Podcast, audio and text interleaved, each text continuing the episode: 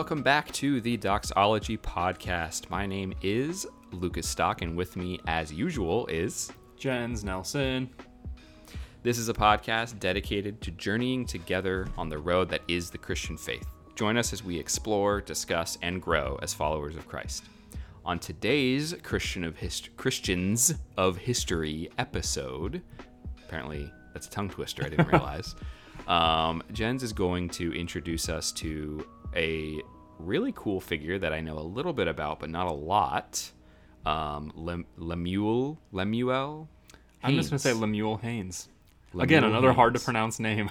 Yeah, it's a new theme. it's just what we do here. Yep. Um, yeah. So why don't you take it away and let us know about Brother Haynes? right.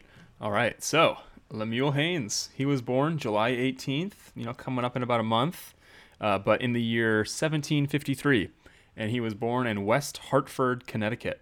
So again, we have another uh, early American. I mean, technically, we weren't even a country yet; we were still colonies. So uh, Lemuel has a little bit of confusion regarding his uh, his his I guess parentage. Is that a word? The people that were his parents. We're not 100% sure Gotcha. uh, gotcha. who they were. Interesting. Uh, it's reported that his mother was Caucasian and uh, likely a woman of status, while his dad uh, was an unknown African or African American. Uh, but the actual identity of his mother is what has long been debated. We basically know that his dad, we have no idea, was never around. Almost impossible at this point to figure out. Um, Wouldn't whereas be any records if he was if Right. he was a, a a slave, slave or, something. Gotcha. Right. But the the mother is the one who there's some real co- confusion about. Um, so the most common theory is that this mother, excuse me, was a servant named either Lucy or Alice Fitch. So I'm guessing like it's two girls who were sisters or something, or I don't really know why there's the difference in name. Um, but whoever, Lucy or Alice Fitch, worked for the John Haynes family. Another theory suggests that Fitch uh, was actually a stand in for the real mother to conceal her identity. According to this theory, um, his mother was a member of a prominent family and was not yet married and wanted to avoid the scandal of having, well, a child out of wedlock, but also a child um, with, you know, an African or an African American man. So there was, you know, Man. so whatever, whatever happened as far as his mother goes, whoever she was, um, she was, regardless of the situation, a, a prominent woman, a, probably a, a woman from a wealthy family, um, who wasn't married, had relations with a man, and um, wound up having a child. And so, um, in either case, Ms. Fitch was fired by the Haynes family after she was accused of basically being the mother. And so she she gave her son the last name Haynes either out of wanting to give him a name of respectability or to like stick it to the Haynes family. Again, they're not really sure about that because her last name is not Haynes. Huh. Interesting. So And sad. so I know, and it gets even more sad because the mother abandoned the baby at the age of five or months. Sorry, not five years. At five months. Oh, man. So this this baby was very new, uh, five months old, and was given over into indentured servitude to Deacon David Rose, who was a blind farmer in Massachusetts. So like this is just like How- all kinds of how? interesting. I know. um, but basically, part of being an indentured servant for the Rose family meant that he had to be educated. Um, another part of it was to be in attendance with the Rose family at church each and every week. And so it was here that Haynes was exposed to Calvinistic theology, which you know I'm all I'm all down for uh-oh. Uh, you know, this if you think about it, you know, in 1753 when he was born, you know, when he's growing up, this is Right. like in the era of Jonathan Edwards, George Whitefield, Great Awakening. Um, So these men, these men were huge influences to Haynes in his theological upbringing. So he spent his days. So if you if you want to think about what what it was like to be an indentured servant, uh, he spent his days working the farm, and at nights he was attending the plantation schools. Uh, it's interesting. A household Saturday evening custom was to read sermons from the local church, and on one such evening, Haynes was reading a rousing sermon. When when he was asked who the author was, he acknowledged that he had written it, that it was like his work, And so it was like from that point that Haynes was frequently called upon to write, proofread, and preach sermons. So even like as a young Wow. kid, he he had this gift for writing, this knack for for proclaiming God's word. And so at the age of 21, according to his indentured servitude agreement, so he- from age five months old till 21, um, he was a servant. But in, in 1774, uh, he was freed. And if you think about what the heck was going on in 1774, do you have any idea, Lucas? What what would have been going on? Um, I think that was the year of the Spanish flu. Nope. Uh, it was the American Revolution. so, in, interestingly, he joined the war efforts and fought pretty valiantly Oh, in, in wow. you know the places that he did fight. And I'm pretty sure when I read that they're they're a little hazy on this fact too. Um, but he joined whatever battalion shortly after like the Battle of Concord. Um, if that Oh, puts wow. if like everything right in away. perspective, like historically. Um, but he he fought like I said, pretty valiantly until he contracted typhus. I think is how you say that, and had to to return home. And so it was during this time, so after leaving the war, that he began to write, and really he was writing criticizing the slave trade and just slavery in general. Um, he he also prepared sermons and other theological works. And and in 1780, so just a couple years after leaving the war, he received his license to preach after studying theology with members of, of various churches. And it was during this time that he met Elizabeth Babbitt, who was a white school teacher, and they, they married, and she bore 10 children. Uh, it's kind of crazy. Like they, they list like the years that they were born and the years that they lived to, and like some of their kids lived almost to the 1900s. Um, so it's just kind of weird that it's and America is such a new country that like we can. It's not hard to trace, you know, even just a couple generations back, and we're Right. already in our nation's founding days, That's crazy. right?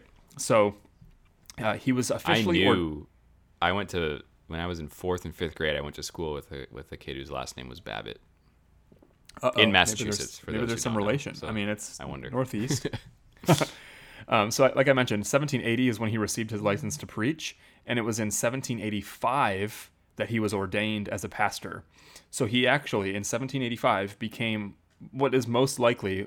Again, history is a little hazy on a lot of this because there isn't a lot of records regarding you know Africans and African Americans. So it, it might not be the case, but most say that he was the first African American in the U.S. to achieve this status of, of being ordained as a pastor. So he pastored for roughly 30 years um, in Vermont, in Connecticut, and it was almost exclusively to white congregations. And you know, if you think about it, he he has a little. I mean, he's he's not fully African. I mean, he his mother is is you know probably British or some form of Caucasian, so she's white. Father is African or African American, so he he he might not look as dark as um, as someone who would be fully African, and so sometimes that played into his favor. Um, but a lot of his congregants were still very racist, very prejudiced, very um, you Man, know, rude and cruel like- to him. Like being that way to your own minister. Right, the and person being- who's your being- pastor. Receiving that from a congregant, like I can't. Obviously, I can't imagine at all because I've never Right. been in you know a minister of, of a congregation. But like I just can't imagine. That just makes it so much more crazy than just being an African American pastor at that time to begin with. And for thirty years, Yeah, not right. just like a couple days, a couple weeks. We're talking like a lifetime. I'm 25. I'm not even 30 yet. right. um, if Man. that helps put it in perspective for you. Um, so he continued to write a lot. I mean, he obviously as a pastor, he you know, especially a Calvinistic pastor, um, he had a lot of focuses, a lot of um, really solid theological preaching.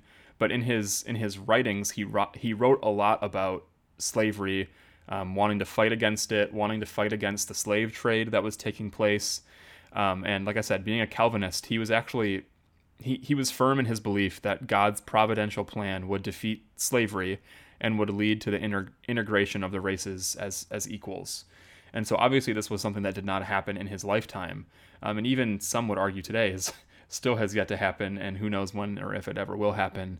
Um, but despite all of the hardship, despite all of the even you know persecution that he likely faced, um, he was firm in his belief that God is good, God is sovereign, He's working providentially in the world, and if not now, in the future, this will be defeated.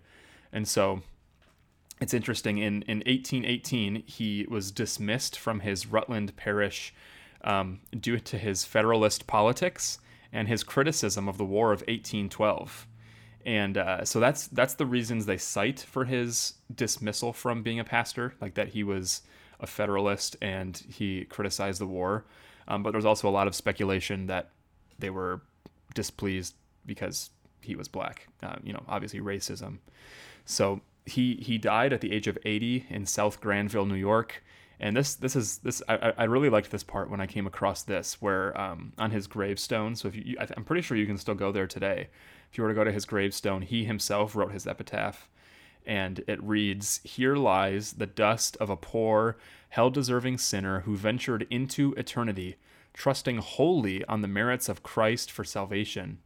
In the full belief of the great doctrines he preached while on earth, he invites his children and all who read this to trust their eternal interest in the same foundation.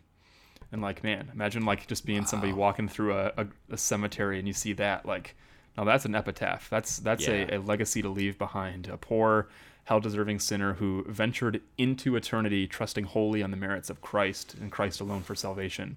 I thought that was wow. a, a good way Amen. to you know think about a man and the way that he lived his life and i we you and i lucas especially you know as just two caucasian dudes really can't even imagine what it's like to live as african americans in 21st century america but like imagine living Let in alone, 18th yeah. century america wow. and being a pastor of a predominantly if not exclusively white congregation sure.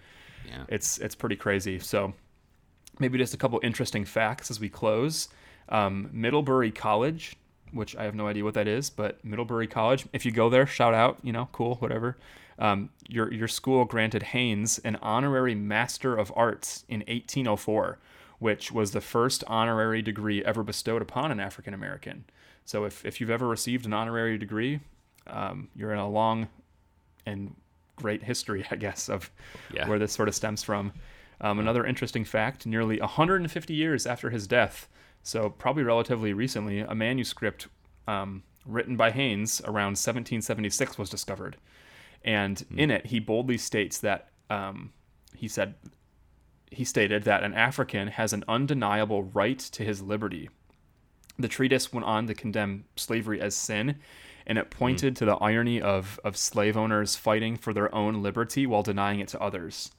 And so, if you wow. think about like in 1776, what was going on in a revolutionary war, you know, a bunch of Caucasians fighting for their own liberty. We want mm-hmm. freedom. We don't want to be oppressed by, you know, British rule. We, we want to be free right. states.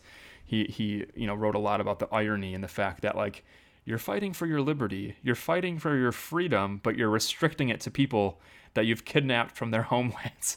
like, there's obviously some some real irony there. So, um, but it's interesting. 150 years after his death, we find this writing, and you know it was probably read back then, but was lost until relatively recently. So that was the life of Lemuel Haynes, and it's one that I think was super fascinating. The more that I read about it, and the thing is too, there's not a ton of information that we have on him. I know there's a couple biographies that where people have some information, and we have a couple of his his writings that have survived. But you know, to think about 30 years of ministry, like I I know a, handful, like out of the thousands of pastors that are, you know, I, I can probably name, you know, that are big names or whatever, can only name a handful that have been faithful in ministry for 30 years. And given his context and his situations, it is it's truly a testament not to his own endurance and ability, but to Christ working in and through him. And I don't know, I thought it was pretty cool, pretty cool story. Definitely, yeah. I I um had the opportunity, I read a sermon. I just pulled it up because it's actually still on my computer. It was delivered in 1791, um, but it was a sermon that he preached. I read it for one of my classes in at Moody, and it was. Um, I don't remember a lot about it, but I just remember it being a really good read. Um, kind of hard to read, like old, old timey, congregational old Puritan type uh, sermons, you know. Um, but definitely, definitely worth reading his sermons if if I, I don't I don't really know like I have that one because it was given to me by the professor but like I don't I don't know the best place to go to, to read his sermons or yeah there, are, there are actually life. a number of books like I, I actually cool. like was so fascinated by by doing this that I, I, looked up on Amazon just his name and books mm. and and some come up and there's I can never pronounce the dude's name Um, but it's like Tabidi Anna Buile. I probably Oh, completely butchered his name, but he has a number of he has like several books that actually he's Oh, written. Like. I think one's like a biography. There's one that has like biography, but also some of his works, which is the one that I got. So like I actually purchased online um, Man, one of his books to read the more about him. Yeah, Yeah, awesome, we'll put those in the notes maybe just in case you're wondering what where you could find more Right. info. awesome, sweet. Anything else to say about Lemuel Haynes? That's it. Cool. Well, thank thank you for researching and, and sharing that with us, and thank you, listeners, for tuning into today's Christians of History episode of the Doxology Podcast. If you'd like to connect with us, you can hit us up on Instagram or Twitter at Doxology Podcast. You can email us at doxologypodcast at gmail.com. We'd love to hear from you, whether it's feedback, questions, episode ideas for a Christians of History or a regular episode. Um, you can also sign up for our weekly email newsletter to give you updates on episodes that are coming out and happenings in the life of Doxology Podcast. Um, please check out logos.com slash doxology podcast. Once again, we're super excited and grateful to be sponsored by Logos. And if you want to find out more about Logos, more about their Bible study software, um, and the tools and the resources that they offer. Once again, that link would be logos.com slash doxology podcast. Um, whether it's on social media, email, or carrier pigeon, we'd love to hear from you. and we look forward to coming back later in, well, I guess this is a Friday episode next week. Peace. Peace.